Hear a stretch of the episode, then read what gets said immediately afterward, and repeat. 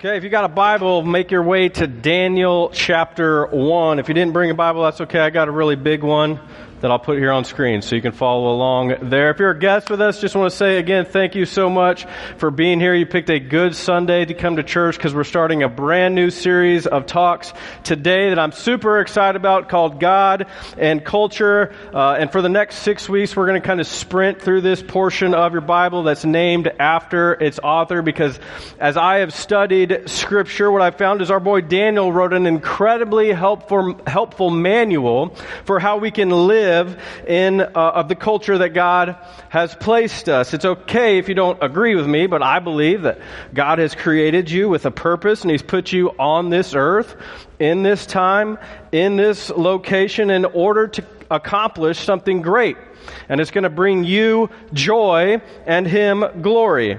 And what I think Daniel does is he helps us realize how that objective can look in a culture that's borderline hostile towards God. I don't think you can argue, at least from a point of credibility, that we as a society are drawing closer to God. Just watch the news. You know, you got school shootings, you got uh, work shootings, sexual assault, race relations, drug addiction, mental health disorders. The list could go on and on. Yet, what I find tragic about that is that people all over the world see things like that. They see our news, they see what's going on in our culture, and they wonder, where is God in all this? And the answer is, if you're a Christian, in you. God's Holy Spirit is alive in you, and you're supposed to help lead people to God in the middle of all the chaos that we find ourselves in. And the good news is, Daniel can help us with that. He can help point us to God and help teach us how we can lead others to Christ. Titled my message this morning, The Setup. It's a setup. If you have outstanding warrants, don't worry, it's not that kind of setup. You're safe for now. Setup I'm referring to is more comedic in nature. I don't know if you're a fan of stand up comedy, but in comedy, the formula for success is there's a setup and a punchline. The setup is when you tell a story that's meant to get the audience moving in a certain direction. You're building anticipation and giving them an expectation of what will come next. But then the punchline is when you suddenly alter or change the direction in a way the listeners are not expecting, and it will hopefully elicit laughter. I'll do my best to give you an example. Uh, a few months ago, we went to uh, San Diego. I, I, took a group of, of leaders from here to, to get trained out there. And I don't know if you've ever been to the San Diego airport or not, but uh, you just never know what you're going to see. Okay, you're an hour from Vegas, roughly an hour from Los Angeles. There's just a lot of crazy things. I, I imagine you could say that about any airport, but in California specifically, a lot of crazy things that you're going to see. And a group of us were all sitting on a bus waiting to get to our rental car when a lady also got on the bus. And I didn't hear this part of the conversation, so there's that.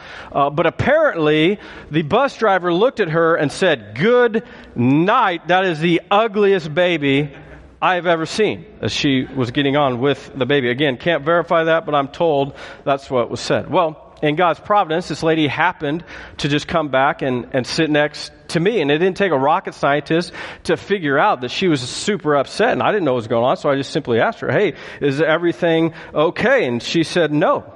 Did you hear what the bus driver said to me? I was like, No, I have, I have no idea. And she said, Well, it was very rude and it hurt my feelings. I said, well, you shouldn't put up with that. You should go up there and you know, ask for an apology. This is a public transportation. You shouldn't, you know, be ridiculed. And, and uh, she said, you know what? She thought about it. I said, you're absolutely right. I'm going to, I'm to go up there. My feelings were hurt. I'm going to ask for an apology. And so I set myself down. I said, you go. I said, here, let me hold your monkey. it's a setup and a punchline. So they're, there's that. Uh, the reason I bring, reason I bring that up is I found that often our lives are just a series of setups.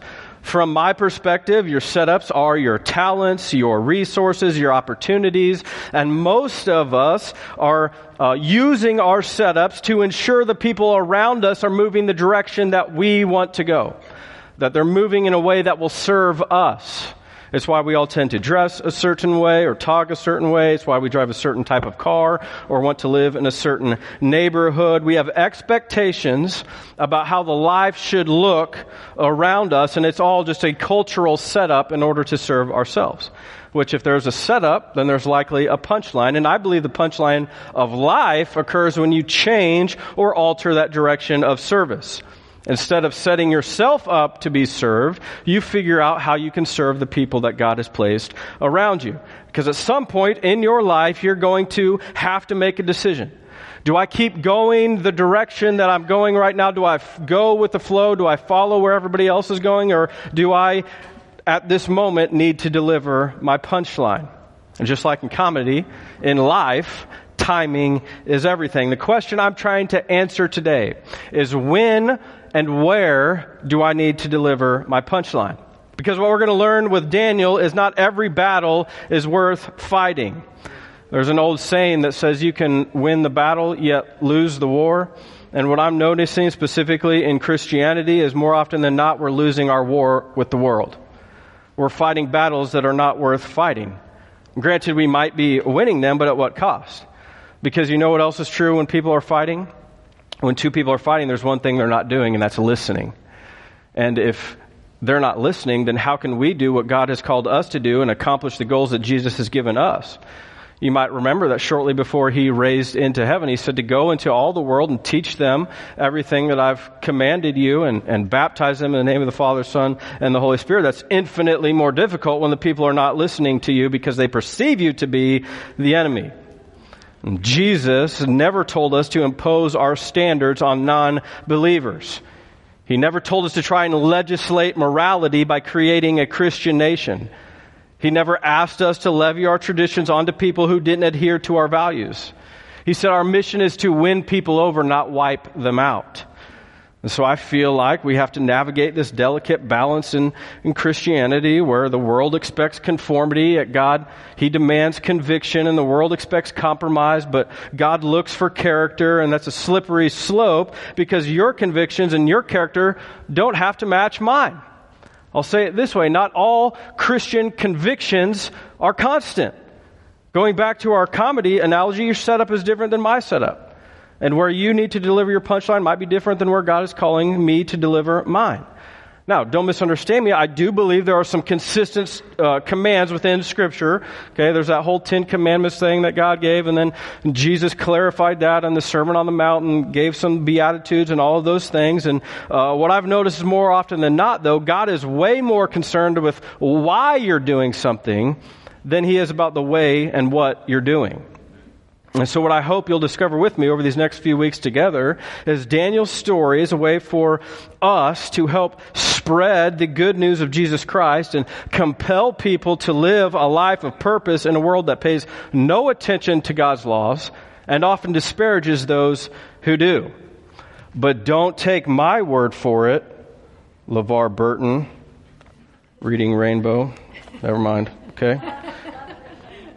Get that out of there next time. Daniel chapter 1. Let's check it out.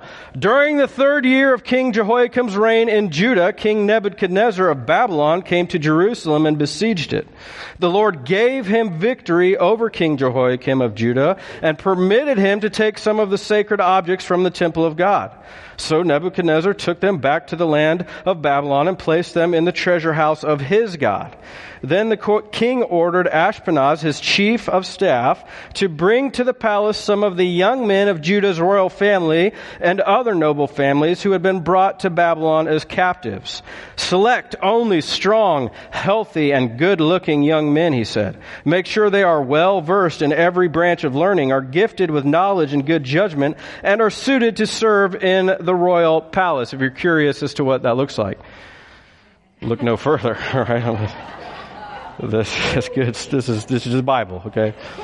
Trained these young men in the language and literature of Babylon. The king assigned them a daily ration of food and wine from his own kitchens. They were to be trained for three years and then they would enter the royal service. Daniel, Hananiah, Mishael, and Azariah were four of the young men chosen, all from the tribe of Judah. The chief of staff renamed them with these Babylonian names. Daniel was called Belteshazzar, Hananiah was called Shadrach, Mishael was called Meshach, Azariah was called Abednego. So here's our setup.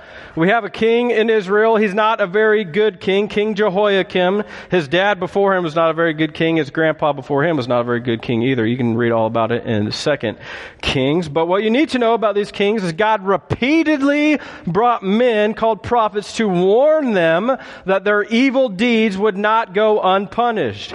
As king, they were supposed to be leading this people of God closer to him. But instead, they were doing things abhorrent in God's eyes. They were participating in acts of worship that were completely uh, heretical and false and just bad, killing children and all kinds of crazy stuff. So much so that they were participating in, in this stuff that the one true God showed up to them and said to them, Y'all better stop collaborating and listen. But it didn't work as, as uh, so you can see there in, in, in verse 2 that the Lord gave a different king, the king of Babylon, victory over Israel now, here's what you can't miss that not only did God give Babylon victory, but it was also God who gave the holy things, the sacred objects from the temple, the temple that Solomon built. He, he allowed those things, the, the things that when you come to that spot in your Bible or you're reading about them, you just skip over that because you're like, why do I need to know about the sixth fold and the purple? Cur-? Like, what does a cubit even mean? Why are cherubim? Like, you skip over all that. But God allowed all of those things things to be taken.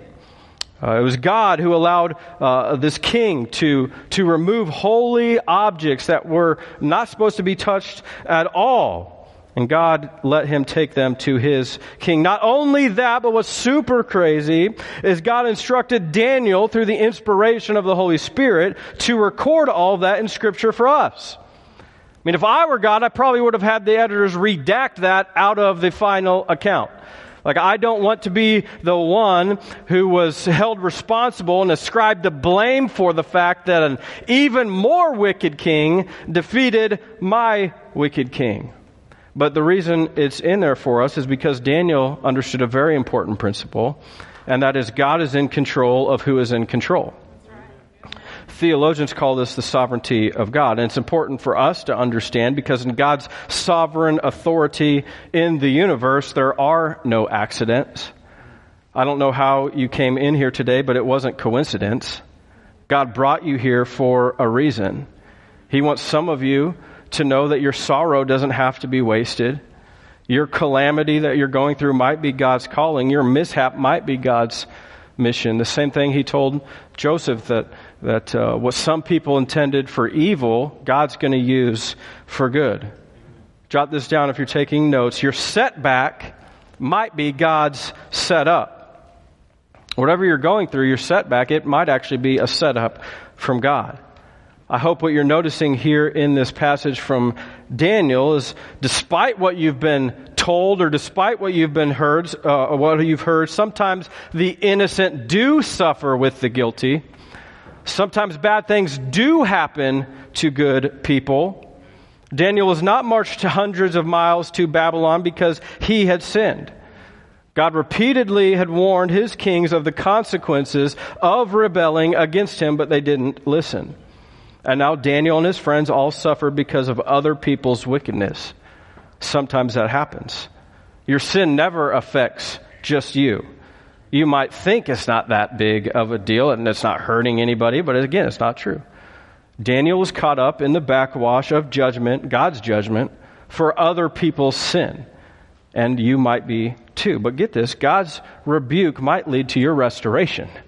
Because your setback might just be a set up from God. There's another guy besides Daniel who was uh, taken captive from Israel uh, about this same time. His name was Jeremiah. He records a super helpful uh, uh thing for us and how the captives were supposed to respond to their relocation. This is Jeremiah 29. Watch this. This is what the Lord Almighty, the God of Israel, says to all those I carried into exile from Jerusalem to Babylon build houses and settle down, plant gardens, eat what they produce, marry and have sons and daughters, find wives for your sons and give your daughters in marriage so that they too may have sons and daughters. Increase in number there, do not decrease. Also seek the peace and prosperity of the city to which I have carried you into exile. Pray to the Lord for it because if it prospers, you too will prosper. Wait, you mean we're not supposed to boycott businesses and sign petitions and boy, burn our Rage Against the Machine albums and only wear Christian t-shirts and only shop at uh, Hobby Lobby and put that fish on our cars and nope. God says settle in. I don't want you to be isolated. I want you to be involved. I don't want you to be indifferent. I want you to be deeply engaged. I don't want you to just go in there and build your churches and, and find people like you and then shake your fist at what's happening in the world around you. He says, No, I don't want you to be separate because without contact, there can be no impact. You see, we tend to confuse with what we don't like with what God forbids. And uh, when we separate ourselves from the world, we intentionally forfeit our right to speak onto issues that are raised. That's why God says, I want you to put your lives on the line to make this place great. I want you to make it safe. I want you to make it prosperous. I want you to spread the faith. I want you to help people in need. I want you to do everything you can out of love for this city. When it prospers, you will prosper. God says way back then, and God is saying the same thing to us now. You are part of my plan to get the word out into the world. This is my setup for a Savior. So let me ask you a question. What are you doing to prosper the city that God has placed you? What are you doing to bring peace to your community? How are you pointing to people to Jesus in your everyday life? And I know what some of you are thinking. You're thinking, well, that requires a Bible study at work or articulating the gospel, you know, to people I just meet, but none of that is true. And none of those things require any sort of spectacular faith. You don't have to be a pastor to show compassion. You don't have to be in full time occupational ministry to show people how much God loves them. Your schedule with God's Spirit will always lead to something supernatural. You know, God wants to move on your behalf so that you can point people to Him because He knows He's the greatest answer to all their problems. Amen, somebody. That's why I want to encourage you to be involved in your local church. Because we're better together. Because you might not be able to share the gospel with one of your friends, but you can plug in a microphone so somebody else can. You can serve in kids' ministry, so when your friends uh, bring their children, they're not worried about who's going to be watching their kids because they trust you. You can create an environment that feels comfortable so when we get to the uncomfortable part of the message where I tell them that they're a sinner in need of a Savior, they already realize that we're doing that because we love them. And we want to share the love of Jesus with them. We care for them. Can I hear a better amen, somebody? Like, this is the whole point of what we're doing today. When it comes to our culture, don't call heinous that which God has called your home. You're supposed to be living there. You're supposed to be making an impact. God brought you there for a reason. There's a purpose to your placement, and God wants you to make much of Him no matter what the people around you are doing. It's important for you to realize that the world has a strategy to keep you from succeeding at that, though. Uh, it's the same strategy Nebuchadnezzar employed to convert Daniel and his friends when they're brought to Babylon. You might jot some of these down so you can order, uh, in order to recognize them later on. First is isolation. The world needs to remove you from everything that you know. Your enemy needs you listening to only you. The Bible says the devil uh, is like a prowling lion. He roams the earth looking for someone to devour. Well, who do lions devour? The gazelles by themselves. You know, that's why devil wants you off by yourself. The, the sick ones, the, the ones that are far back in the pack. Be careful with being alone. It's not good for you to be alone. You need to be known. That's why I want you to be part of a small group, not because I want something from you, because I want something for you. I want you to be known. I want people uh, in your life because culture is contagious, for good or for bad. And hopefully we'll get you plugged into a good one. Second thing that Nebuchadnezzar did, same thing the world wants to do, is indoctrination. Indoctrination. You need to reassess everything you thought you knew. Everything you were taught as a child needs to be unlearned as a teen. Sounds like American University to me, you know? Uh, your enemy does not need you uh, brilliant, he needs you brainwashed. He needs to convince you that his way is better than God's way. It's why Daniel had three years of transfiguration and charms and potions and herbology and defense against the dark arts. No Harry Potter fans. Okay, I'll uh, cross that out the next time I preach it. The, uh, the devil, though, he wants you calling normal what the Bible calls evil. And so he's going to indoctrinate you with some things and convince you that these aren't really that big of a deal. Third is infatuation. Infatuation. Look at what the world has to offer you. Look at what God is trying to keep from you. Look at all the things you've been missing out on. It's why the boys were marched into a city that the historian Herodotus wrote had walls 320 feet high, 80 feet thick, wide enough for four horse chariots to pass one another on the left. Because even back then, if you were slow, you need to be in the right lane. What the freak are you doing? Get, uh, get over. You know what I'm saying? Like, but it's wide enough for chariots to do the same thing. We don't know if that is, is 100% accurate, but we do know the hanging gardens of Babylon were there. We know that there were gates large enough for these huge chariots to enter in. They were adorned in gold. There was a road uh, paved in marble. The giant river Euphrates ran through the center of town. Some ancient texts describe Babylon as surpassing the splendor of any known city. Compared to modest Jerusalem, I was trying to come up with a, an equivalent. It's, it's like Abilene versus Amsterdam. You know what I'm saying? It's like the city that never sleeps versus the city that goes to sleep at five o'clock. You know what I'm saying? Like, like what are you going to do? We got a Casey's, you know, but famous for pizza. We got 7-Eleven over here. We're famous for slushies. You know, it's like that's way better than pizza, but that's what that's what infatuation is. You need to experience life. That's the message. God's holding out on you. Finally, there's identification. This isn't just about changing your name. This is about changing your identity. You might be interested to know that Daniel means God is my judge, while Belteshazzar means Baal protects. Baal is a pagan god. He's an idol. The name change is meant to complete an identity shift. Nebuchadnezzar doesn't need him identifying as Jewish anymore. He needs him identifying as Babylonian. For you, it's about becoming what you do. Oh, you're not a child of God. You're an engineer. You're a school teacher. You're not a royal priesthood. You're a Caucasian. You're an African American. See, the world wants to label you because who you are is who you're attracted to. Who you are is what color your skin is. Well, that's not true. You're a child of the one true king. You're not defined by what you do, you're defined by who you know.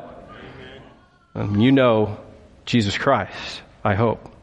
So that's the world's setup. There's isolation, indoctrination, infatuation, and identification. Once you recognize that, then you can discern when do you need to deliver your punchline. Check it out. It's verse 8 when Daniel does his. But Daniel was determined not to defile himself by eating the food and wine given to them by the king he asked the chief of staff for permission not to eat those unacceptable foods. Now, God had given, again, there's our sovereign God, the chief of staff both respect and affection for Daniel. But he responded, I'm afraid of my lord the king, who has ordered that you eat this food and wine. If you become pale and thin, what's wrong with that? Ashpenaz, jerk, pale and thin is fine. But if you become pale and thin compared to the other youths your age, I'm afraid the king will have me beheaded. Daniel spoke with the attendant who had been appointed by the chief of staff to look after him and his friends. Please test us for 10 days on a diet of vegetables and water, Daniel said. At the end of the 10 days, Daniel and his three friends looked healthier and better nourished than the young men who had been eating the food assigned by the king. So after that, the attendant fed them only vegetables instead of the food and wine provided for the others. Now watch this, verse 17. God gave these four young men an unusual aptitude for understanding every aspect of literature and wisdom. Whenever the king consulted them in any matter requiring wisdom and balanced judgment, he found them ten times more capable than any of the magicians and enchanters in his entire kingdom. Fill this in in your notes. When you draw your line in the sand, make sure it points people to Jesus. Make sure it points them to the foot of the cross. When you draw your line in the sand, make sure it leads to the foot of the cross. Daniel knew the difference between sin and the things he found personally offensive or distasteful. And he never confused the two. He knew when it was time to deliver his punchline, and he knew when it was just time to keep following the setup. Daniel knew that eating the king's food meant participating in an act of idolatry. Not only had God forbidden the food on the menu for uh, good Jewish boys and girls. But in Babylon, the king's food was first sacrificed to pagan gods, gods of health and wealth. They sacrificed the food and then they served it to the king. So Daniel knew he'd be breaking two commands of God's laws don't eat this food and don't participate in worship. Uh, that was his line in the sand. And the way he handled it was with such grace. There's a humility about his rejection of the food. He said, Please there's a wisdom with how he handles the intended. Daniel earned the right to be heard. Compare that with the thing, how he handled the other things that were forced on him. He didn't reject his name change. He showed indifference when he was forced to study the occult for three years. I'm sure if it was an elective, he would have skipped the course, but this was core curriculum in order for him to graduate. So he decided he'd graduate at the top of the class. And catch this God gave him the ability to do that. Why would God do that? Oh, because he forbids the practice of astrology, but the scriptures say nothing about studying it. I did contend that learning the uh, battle tactics of your enemy is usually a good idea. Yet many of us are encouraged to opt out of something as if taking the course is the same as endorsing the course. And it's not. And listen, this is, this is so huge because in Matthew chapter 2, it tells us about these wise men, these magi, these magicians that came from the east because they saw a star and it led them to King Jesus. Where is Babylon compared to Bethlehem? Oh, it's east. Well, who do you think taught them to look to the stars for a coming Savior?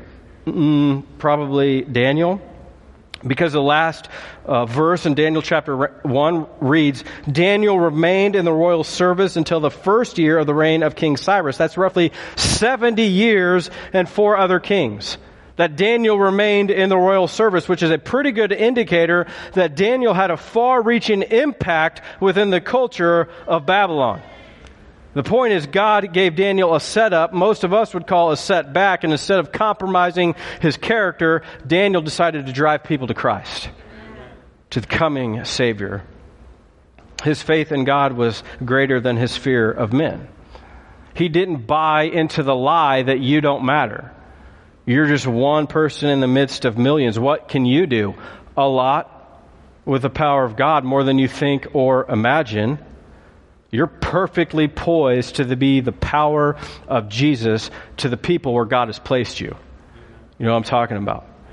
Like you can use what God has given you. You might be the closest thing to Jesus somebody meets. How are you pointing them to the foot of the cross? The band's going to come up and close us in a song, but as I do, I want to ask you a couple of questions because I want your Monday to look different now that you came to church on Sunday. Like, like how can all this make a difference in my life this week? Well, I, I think some of you need to figure out where you're drawing in your lines in the sand. is that pointing people to Jesus? Or are you winning a battle yet losing the war?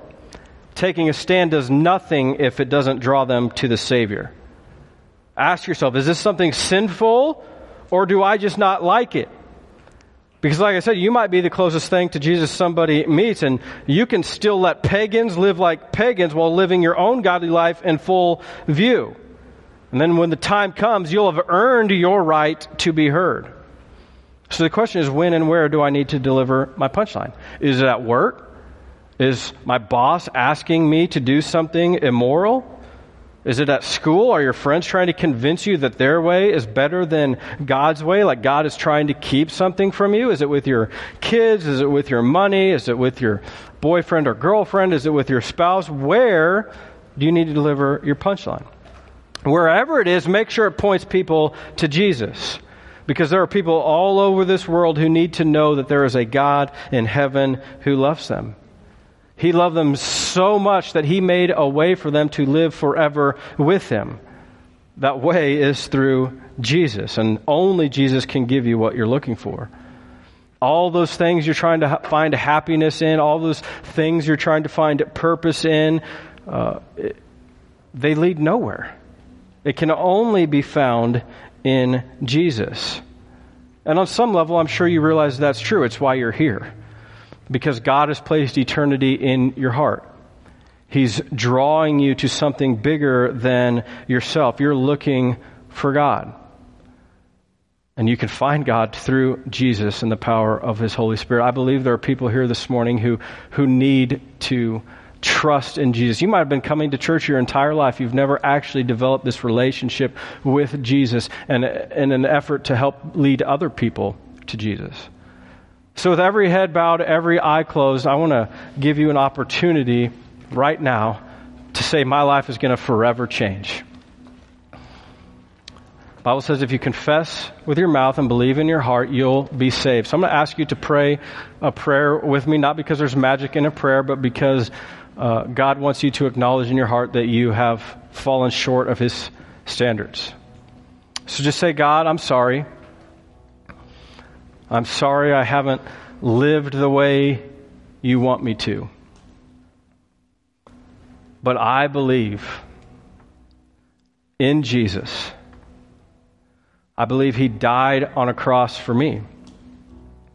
I believe He rose from the dead. And because of that, I'm made new. Thank you for saving me. Help me live for you.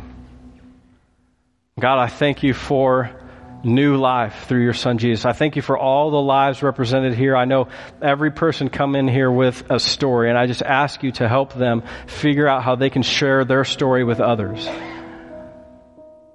Where does their line in the sand need to be drawn, Jesus? Only you can help them with that. Help them figure out where they can deliver their punchline. Make sure they're leading people to Jesus. God, help each one of us as we walk out these doors today to see the world as beautiful because you created it. And you're in control of those who are in control. We tr- trust your sovereign power, God. But we want to be part of your story in redeeming this world.